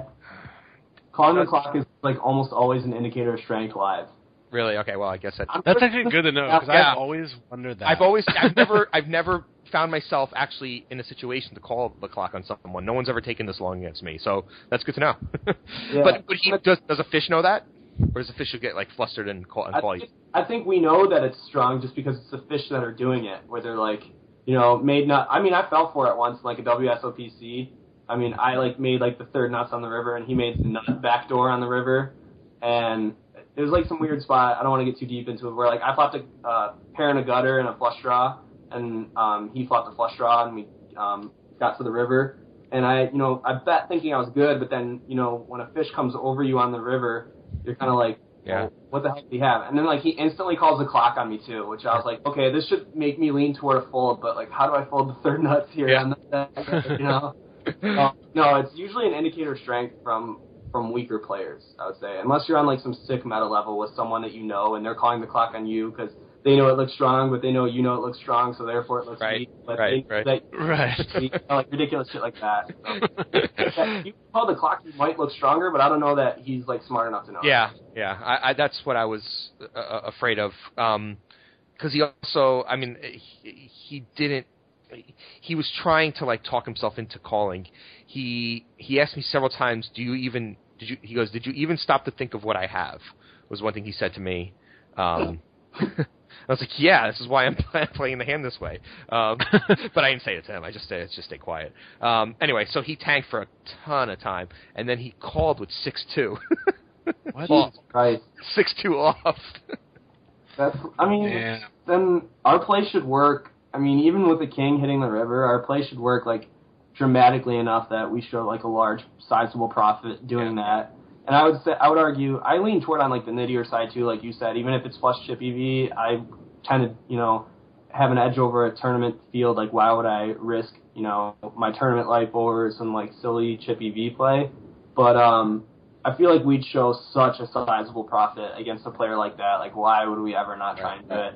But that kind of is a testament to what we were talking about too. That like, if a jack or a queen hits the river, we now have like even better of odds to you know Yeah. barrel and ship in on them. Yeah, but I would. think I would the love that. king is probably like the nut worst card for you to be shipping in, but you still would probably be doing it. Yeah, when, when the king came, I, I kind of groaned inside. I said, "Fuck!" I was like, "Oh man, this is the worst card." Because, like as you said, a, a, a queen fits my story as well. Even if I was bluffing the the turn, the queen, I could have got there with the queen of the jack. Like we have ace Yeah. eight, so we'd actually like river the best hand with an eight or a nine. But there, Right. like, there's so many ridiculously good cards for you to barrel against stupid ass six two. So like, uh, an eight hits the river, a nine hits the river. It wouldn't technically be a bluff because we'd have the best hand. But a jack hits the river, a queen hits the river, and an ace hitting the river. Although again, we'd river the best hand. Like all those cards, like if we just take, if we like ignore the fact that we even have a hand and we're just playing face up against his hand, like all those cards are cards that we would win with. I feel like right. so. I think you just kind of got your plan was well devised if you go with it, and maybe you get him to fold six two if we make it twelve on the turn and then you know Yeah. thirty six on the river. I, you know, I feel like there was a. I think I think we were on the margin right there with the guy. I think if something changed in the hand that I did slightly different, I could have gone him to fold, and I think it probably was the bet size on the turn, leaving me a bigger barrel on the river. Yeah, the bet size on the turn might have gotten you, like, might have cheated it where if the king still comes on the river, you might fold for like an extra five or four k or whatever. Maybe. I mean, that's psychological pure there, but Right. um, but it it'd be just like a complete. The sizing would be a completely moot point if any card higher than a seven hits the river. Besides pairing the board with the ten, so Right. I, I think like your plan's well devised. It just sucks that some fish just heroes off because the worst barrel card in the river. hits the river. All right, cool. Well, there was my well disguised bad beat. It's my second one. Oh, of good. those. I and, and the third one is coming up, so just it's a it's a pretty sexy uh, limp call out of position with six two off though. You have to admit. There's a real Only quick the spot. I think I don't know if it's in the first video in my series or if it's the second one where I'm playing a guy who's running like a four two and run a money bubble or a final table bubble, and he's been running like a four VPIP with like a two pre-flop raise Uh-huh. over a good sample. And so I'm like, this is the only spot I'm raise folding to like a nine big blind or a ten big blind stack, Right, like right. eight three of diamonds. And he does the same exact thing. He has six two. He flops like a two and then just goes nuts and just like. and, and I remember like the bet, I flop a flush draw and like we put him in on the turn. He calls me like a two with a six high kicker, and then we just river a three and we're good. oh, that's brilliant. I love that. I say all this stuff in the video. I'm like, yeah, like this never hits his range because you know he can't have this and this, and we have Right. a flush draw, so we must have you know a lot of fold equity, and we're absolutely wrong. He calls us off with a two, but it doesn't matter. We hit a three. Wow. Yeah. So anyway, It's a long t- it's a long time to play that tight to finally just decide that you're gonna go crazy. Wow, with you'd be shocked how many times you see it though. It's crazy. Yeah. and that's really the worst thing about live tournaments too is that after that, like I, you know, that's the, that's the day. That's my full day, right? from, from 11 a.m. to 9:30 p.m. That ended the day, and it's just devastating. That's what I hate about live tournaments is that you can't just be playing four other ones at the same time. But how I've gone out of the main event the last two years too. Like, Oh, really? it- yeah, it's just like someone just playing one way all day and then just going off the deep end, and like I just get stuck in the middle of it. I love his comment. Did, did you ever stop to think what I might have? Uh, yeah, I, I think you probably have six deuce off. yeah, what are you repping here? well, you know, when you said that he said that line about what do you think I could possibly have, I thought that maybe my premise that he never has like King Jack high on the flop was incorrect. Now that's what I Yeah, wrote right. I thought that's what it was gonna be like. Do you ever think like I might have just like King Nine high and like just flatted you in like backdoor two kings? What are you doing? oh man! All right. So anyway, I go, I I go and and and uh, you know, uh, have to start the next day, and so we move on to the next tournament. Uh, this hand is in a a 350 100k, 350 dollar 100k tournament. It's event number five at the the, the Borgata series. Um, pretty big field. We're still relatively early. Um, we we passed the reentry point. Um, I come to this table with 14k at 300 600, and I don't know. I think I think it was 30 minute levels. It's actually relatively fast structure. Um, come to table with uh, with that, that stack size, and I can't find any spots in the first couple of uh, first orbit or two, and so now we're at 400 800, and now I have to like start you know basically shoving with like 12k. So I do. And I work up to about seven. And once again, I'm, I'm going to give you a long setup here so you understand table image. I work up to about 17 or 18k, and now we're at 500, 100, and I keep with the re-steals or just you know not not getting too active. Um, and finally, I shove 8-8 from the button into Ace King and, and win. And so now I'm up to 38k, and this is the first time. Um, That, like I know. Well, it's like it, it's like oh, it's, it's such a relief to when you when you finally get you know like 40 big blinds, right? God. Um, but uh, you know, my image at this table is just like just shoving all the time. I'm getting I'm getting those comments you get from lo- people live like you know that that that works until it doesn't, or you know, gonna get caught at some. these you Yeah, right. I'm gonna get caught at one point. Um, Is that your only move? yeah, right, right. Can't- Uh, Work, works every time till the last time. yes, exactly. You can't see me doing this because we're on a podcast, but they're like waving the finger, like, "Oh, why am I on it, you little bastard?" and it's that kind of table. There's there's two or three competent players, and then the rest of them are just pretty casual, um, you know, fishy guys. The, the the villain in this hand is the nittiest guy at the table, and makes a comment after I do, you know, I shove or I I, I free steal or whatever that he's going to put on his man pants at some point too. Is what he sa- actually says. I would come up with a different phrase for that in the future. Put on his man pants. he says he's going to put on his man pants at some point too, and so um. so, So great. I'm just speechless. Man, I love live poker so much. um, and and so, you know, he's he's super tight. He hasn't really done much. Um, so now it, it's we're at uh, what are we at here? We're at 600, 1200 with a 200 ante. Um, I have 32k. So uh, you know, um, I guess a an open didn't work or whatever at some point. Um, and he folds to this guy, the guy who's going to put on his man pants at some point. And here at 600, 1200, he makes it 4K. Um, this is his standard open size. So there's nothing really to read into here, um, unless you want to read into a standard size. But he, opened once or twice before to approximately the same size, and he has me covered, but not by much. Um, okay, he's in the cutoff. He opens there, and I'm in the small blind with Ace Jack. Now, this is a purely a pre-flop spot, I think, unless you tell me to call, um, because um, I have 32k at 600, 1200, and Ace Jack in the small blind, and I found this to be an interesting spot given my stack size. It Yeah, feels awkward. yeah, it feels so big to shove, but His size is so big already that so big, right? That's yeah. If he opens to like two or like the standard, you know, like two point one or whatever, I don't think. I think it, we might be having a different conversation, but right. when he makes it like what three point five? Yeah. what is this? Two thousand four? God. Uh, when he makes it like three point five, I think your spot is like shove or fold. right. Um, and I, I wouldn't say that I know enough about him to say whether or not you'd be showing a profit shoving versus. I mean, I don't mind it to be honest, but um, so like, where's the man pants coming in here? Are we like thinking of like clicking it back to induce shoves because the guy's gonna spaz out? Is that where that came? No, from? no, the only, only reason I give that is because he you had heard that line, and you've been saving it. Yes, I've, I've been I've been I've been repeating that to everyone I see um, since then. No, I- I- he he was playing, he was playing Nitty, and he recognized that he was Nitty, and that you know he said that man pants thing in, in response to me shoving on people. So it just it was a reaction that he had to my my play. So he noticed that I was you know shoving and Hey, I'm just spitballing here. Have you ever thought of? Okay, so we think like this open is pretty big, but our stack size is still too big to like leverage shoving profitably.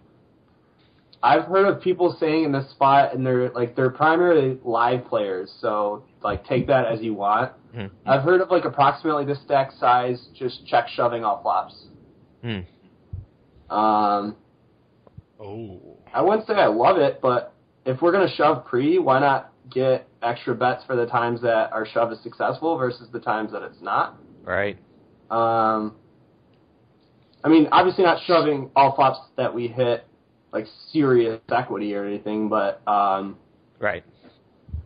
and again, like it probably sucks if he you like you lose like a little bit of a control of the pot too, where like if he makes it some ridiculous number on the flop where you're like never gonna produce folds, maybe it's not such a good play, but. Um, But don't I just pick up this pot so much pre ante if I pre pre flop if I just shove because he's in the cutoff. So I mean he's opening all pairs, right? He's going to open most aces, I think, and you know most Broadway. Yeah, I mean he's not like a four two. He's he's a nit, but he's not. Uh, you know I didn't describe him as as I haven't seen him do anything, and so he can't call me with anything but you know ace queen ace king what nines or tens are better? Like what what, he, what should he be calling me with there if I shove? What would you call me with? Uh, that's a good point. Um, yeah, maybe like sevens is my last hand, Right. just because. But again, that's like thinking on a level that I don't think this person's capable. Right, Like, right, so think about his level. Because I say sevens because I'm thinking that you know that me opening this Right. wide or this late means I'm opening wider. Therefore, you're three bet shoving wider. Therefore, Right. sevens would like fall right on the last hand I call with. Right. Now think of this guy. Right. I know he's not. I'm this guy, he's probably like calling you like he's probably like looking at nines and going like, oh, this isn't a spot for a race, and then folds. Yeah. Uh, Yep. That's what I was thinking. I, I mean, that's that, Yeah, he probably is calling you like way too tight Yeah. to like, especially yeah. Like I kind of would throw out that flop idea just considering that.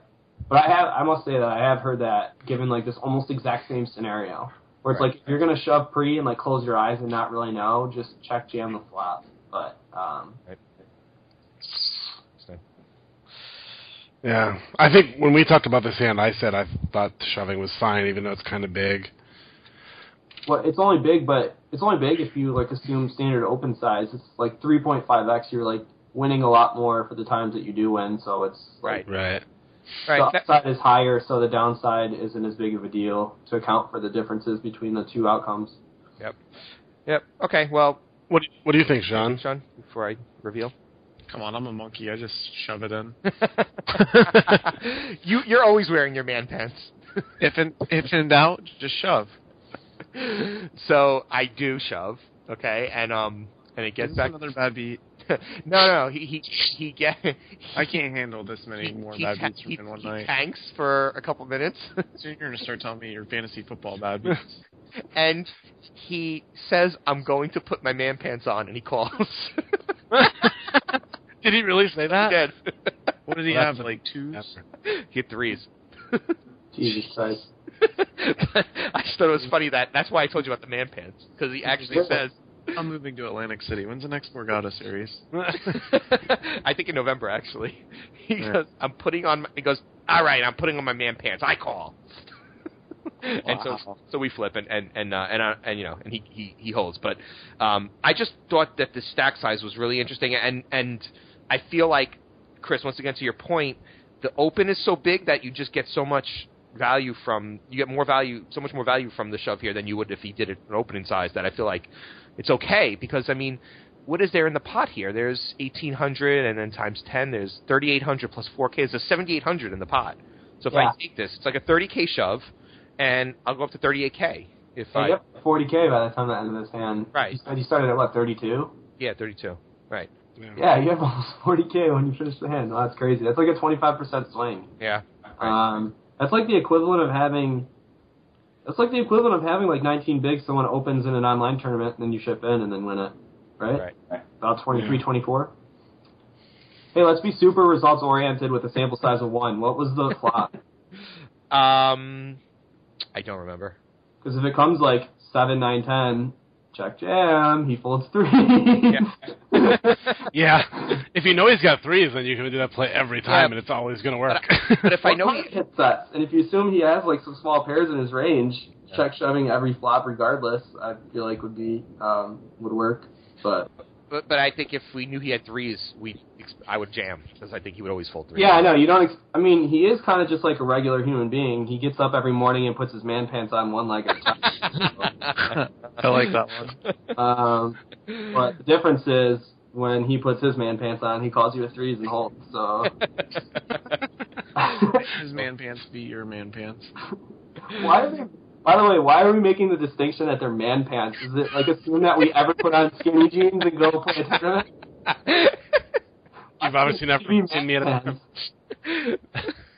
Have you been to Borgata? no, I haven't. I gotta be. I gotta be honest. I have not been out on the East Coast in quite a while. I'm Definitely never to Borgata. So. Uh, See you in You might have to make that trip. yeah, you really do. It's a great tournament series. Uh, okay, well, that was my two bad beats for the um, for the podcast that I brought to you guys. Hope everyone enjoyed them. I like it. Just for the record, I I um played every hand perfectly in Atlantic City. So Did you make? I don't have did you make a break? uh, yeah, I actually went. I mean, not deep, but a lot deeper than most people in the in event one. But uh, yeah, I didn't make. I think I did. I make dinner. I don't remember if I made dinner or not. But I but yeah, I busted like six hours in or something. Event one, you did not make dinner. Oh, that's right, because I came upstairs and then we went right back down Right. and ate Yep. uh, Chinese or something. Yeah, that's you right. did not make dinner. Almost. yeah, and I hate playing like going that far to play two events because you just can't outrun the variance. Especially when you drive.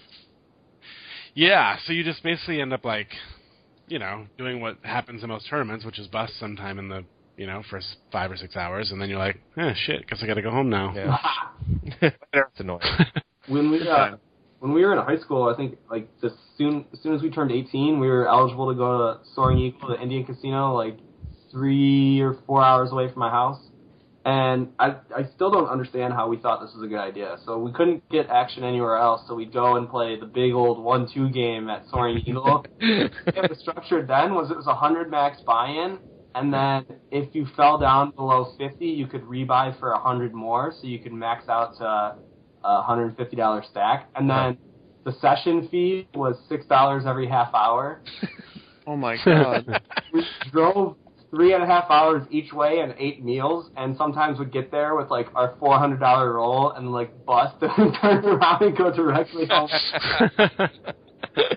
wow. Kicking the nuts, like driving three and a half hours, like paying the the session fee, and then like getting stacked like four hands in, and then just having to turn around and go home. Oh my god, that's Yeah. awful. I thought, yeah, like playing one tournament and busting before dinner is bad, but that is just the worst. Yeah, that was like the pinnacle of the games we could get in high school too. That's ridiculous. I Wow. I haven't thought about that in quite a long time.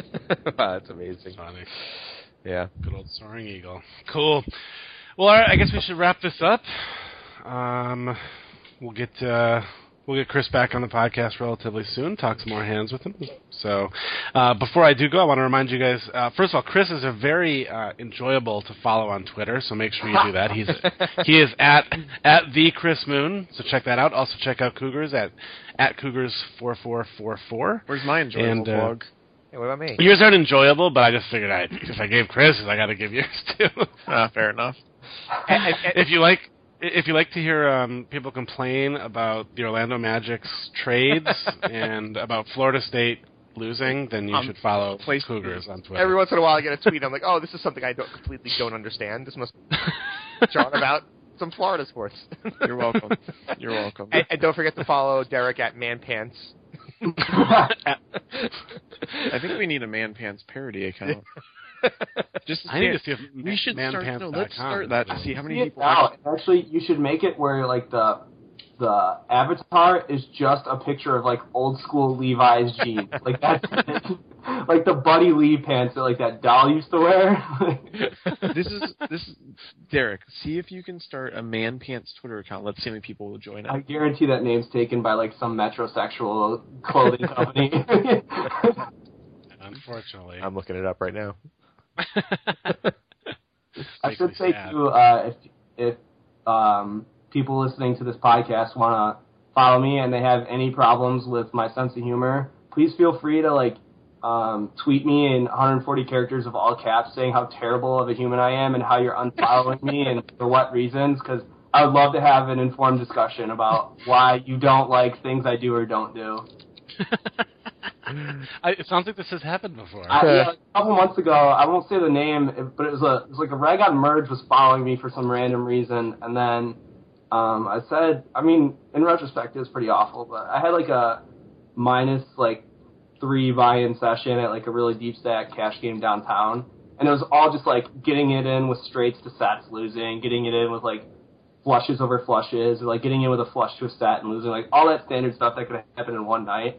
And I said basically that um, what was it? It was something of like um, infant kids um, dying in fires run better than I do. Something like a trifecta, like really three bad things that could happen to a person all at once, still Yeah. run better than I do. And he said something along the lines of like, "Have you ever seen a kid with?" I mean, this is pretty awful to be talking about, but he said like, "Have you ever seen like a kid with cancer?" And I'm like, "Hey, wait a minute, why are you like focusing on just that one part. I said all these other awful things. Do you not care about homeless people? Do you not care about the plight of the orphan? Like, why do you why do you only care about that part? Back and forth for like I don't know, like eight or ten hours or whatever. Like every so often, I check my phone and I have like three hate tweets from him, like all in caps, like I'm unfollowing you. You're a worthless piece. And I'm like, do you ever check my bio where it says like, don't ever read this if you have like a problem with things that I say. Um, guys, just go to uh, Man Pants Borgata on Twitter. Um, there's officially a Man Pants account um, at Man Pants Borgata. I'm sure some great things will be coming out of that. So was at Oh, Man Pants God. taken Yes. by a metrosexual clothing company Didn't or even, didn't didn't even search. I just tried to come up with something else. Yeah. But I searched. I searched man pants and nothing came up. Man On pants, there. man pants Borgata. I just followed you, Diego. I'm not. I don't see any. I can't wait. I can't wait to see this account blow up. I'm on there right now. Scott It's awesome. We have to contact Scott Mangine. He is at Man Pants with five followers and five following.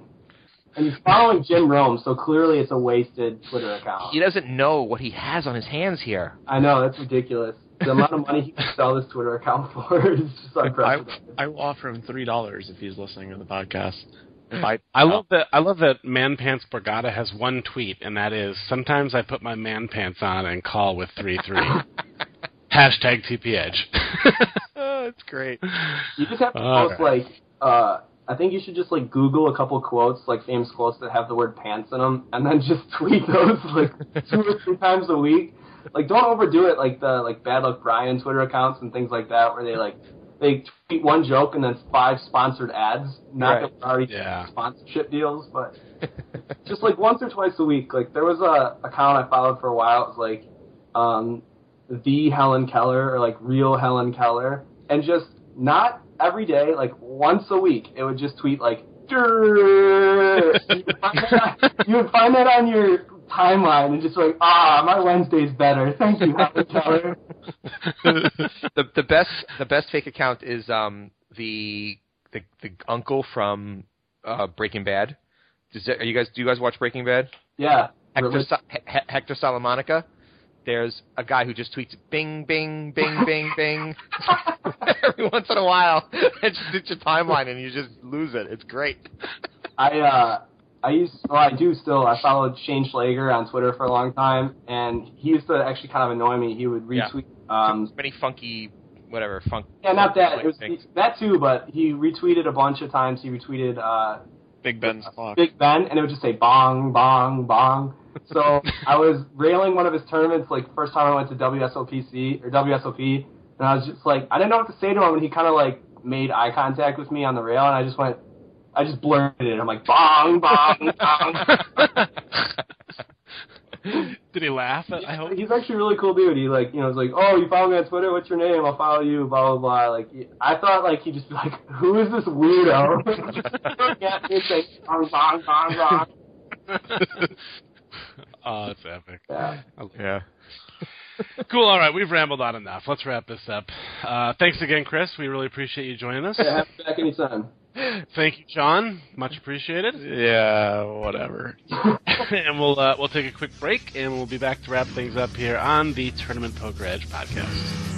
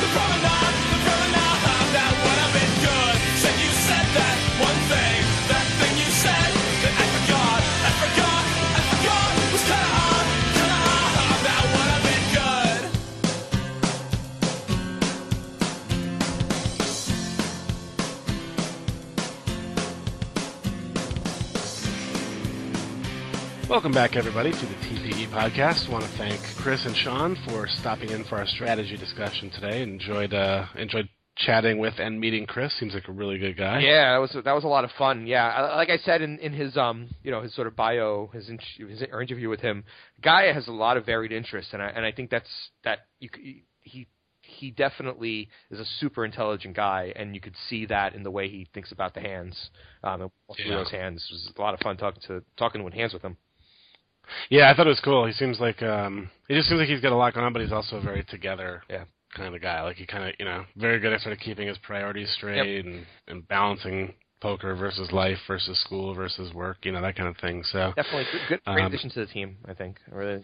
yeah, yeah, I think I think members are are going to enjoy having him on board. Um, and, it, and you know, and it, it was kind of cool to hear his perspective too, and excuse me, and to have Sean on the call because you know both those guys have played a, a pretty decent amount of live poker, so it was kind of good that you had those those hands to kind of bring to the table because I think they both brought a unique perspective to it. Yep, I agree.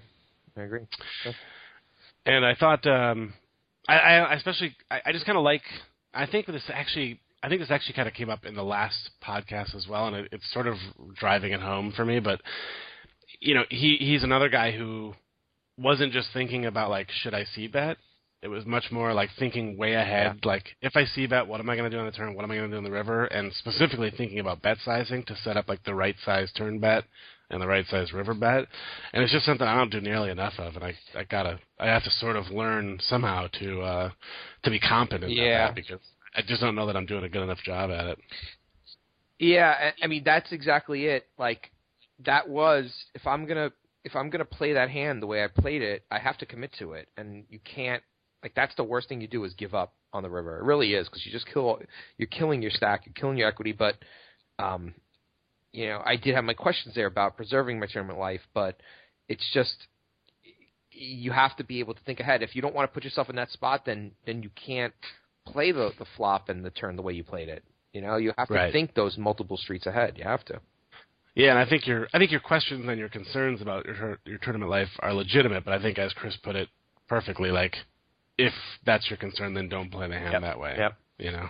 Yep. Uh, and especially live, you have to really, you know, you know, it's different. You- You're not sitting in your chair. You're, you know, you're not thinking. You know, you're not, you're you're in the middle. You don't you don't you have everyone staring at you. You, you know, Right. you have or or you know. You, you know things move fast. On, you know sometimes they move faster than you move too fast, or you don't take enough time in between thoughts. So you have to really like make sure that you pay attention and adhere to that when you're playing live. Yeah, yeah, and, and obviously to go along with the bet sizing thing, it's not you know th- there's no display in front of you saying how much is in the pot, Right, so you can't right. quickly do the math. Like, you kind of have to figure out like okay, if I bet this much, it's going to be that, and then you know not not as easy as it as it probably is online. So. Yeah. Great. So, but yeah, definitely really good conversation. So, thanks again for the to those guys for uh, for stopping in. Always appreciated. Uh, let's talk a little bit about what is going on at. TPE. Yeah, so Chris's um Chris's is Chris's series is going on. I I don't think we actually mentioned the title of it. It's the intro intro to meta adjustments. So he talks about sort of that, you know, I know that he knows that I know situation over three hands, and it's a theory video. Um, he talks through theoretically how you should, you know, structure your thought process um, for situations like that. Um, really, you know, deep, detailed, um, highly rated stuff. Um, really enjoying that series. Uh, Hurricane Jeff is running a mixed stakes live sweat right now. Um, we just concluded a series from uh, the Big Dog and from our first bracelet winner, uh, TPE's first bracelet winner. He didn't win a bracelet with TPE, but um, Justin Pechie, who is Lucial online, um, he won a bracelet last year. Um, he did a hand history review of the Big 22. Um, super high ratings. I think his first part had a little bit lower because I think it either maybe he was just getting comfortable doing videos or his the hands were not that interesting, but parts two through five are all in the high nines, um, and people love Yeah. those videos. So those are going really well. Um, and we have a series coming up. Um, the next series that's coming out is the return of uh, Dan Witcher, Bourbon for the Win. Uh, he's doing a Sunday replay review um, where he watches the replay of the Sunday Million um, in the PokerStars lobby. They, you know, they, they they have that up, and you can watch the final table replay. And and I, I think Ween and I did this a couple times um, back a long time ago, where he, Yeah. he basically follows the the play at the at the final table and talks about, you know, with all hole cards revealed, how each player is playing and, and what people should be thinking. So I love series like that. I think this is going to be a really good one, and people love his videos. Yeah, I'm, I'm looking forward to. it. We haven't done one of those in a while, and I, I always enjoyed those when you guys did them back in the day. So I'm, I'm I, I think it's kind of cool, and hopefully that's something we can bring back on a semi-regular basis. Yeah. I mean, we don't we don't want to do it with every single week's Sunday Million, but we'll break them out on occasion because I think they are cool. Absolutely, and um, and then at the same time, uh, we'll be also running. Mike Leah is back um, with a mixed games series. So he's a five-parter, one for five different games.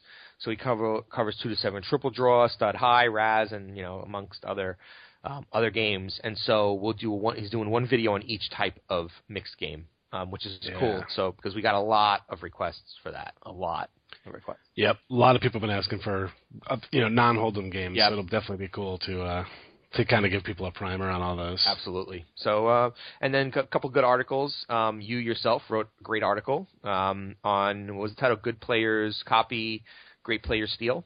Um, Yep. So that I look at you, ten out of ten. it was just Running up. yeah, and I don't think it was just like some crazy like inspirational thing, but it was just something I was thinking about when I was reading, actually reading some comments on videos and stuff where people are kind of like, "Ah, this isn't this video's not for me," or you know, got bored in this one and turned it off or whatever. It's like, well. Maybe that's you know maybe you should have stuck with it a little bit longer Right. because you, I think you can find something from everybody Right. that you can implement in your game even if it's not your style because like I said in the article, I've sat and watched people play poker and said I could never play as aggressively as that guy because I'm, you know, I'm famously the nit. Um, but the, the idea is not that you should have to play as aggressively as those guys. It's that maybe you can steal one little inkling of something they do Right. and implement it into your game. You know, Right. So, Exactly. Exactly. uh, but yeah, I thought you know, uh, I, I was glad people liked it. So. Yeah, no, it- definitely great reviews. And and, uh, and Chris has an article um, out right now. Uh, a look at real life leaks. Um, I know he's writing another article which should be out. Was that come out tomorrow or? Yeah, actually, I think by the time most people are hearing this, some people might hear it before, but by the time most people are hearing it, that will be up on the site. Um, it's actually it's called "Selling Yourself Selling Yourself Short: Why Chip EV is Overrated," um, and it's just kind of a discussion on Chip EV versus Tournament EV and some of the strategy implications of that. So it's kind of it goes along with what We we were just talking talking about today, yeah. And um, yeah, pretty good timing. So yeah, let, like I said, that that will probably be up when most people are hearing this. So head over to the site; it's uh, it's free to check out. So Yeah, and the article is a month is a month old, but um, I think this is probably our most popular article of all. Is um, Jamie Kerstetter's exploitable behavior patterns in live MTT players? yeah. I, I can't even tell you because we check the stats every day and see where people are coming in from, and that is a hugely popular article. Um, people love it. A lot of comments on it, high ratings, so check that out too. Yeah, yeah. There's been some good stuff from a lot of uh, a lot of new pros and old pros alike. So Yep. if you haven't been to the site lately to check out some of the new material, now is the time. Absolutely, cool. So, right on. All right. Well, let's wrap things up. Uh, like I said, do want to thank the guys for stopping in, uh, Sean and Chris.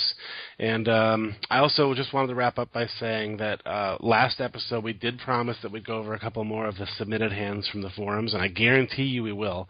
Uh, but we had the opportunity with uh, with Chris and, and Sean on the podcast to talk about a couple of live hands, and of course we had just gotten back from AC, so we wanted to cover those. But uh, we will get to some of those submitted hands on the next podcast, including the infamous Jamie Gold hand that was discussed in the forum. So we'll uh, we'll get those covered very very soon. We promise. Absolutely.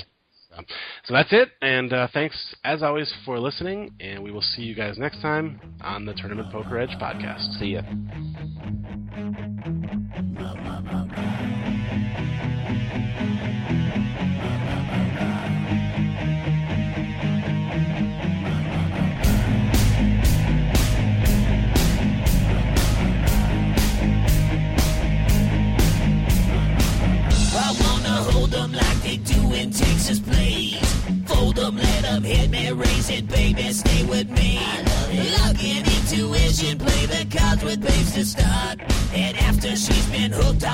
One that's on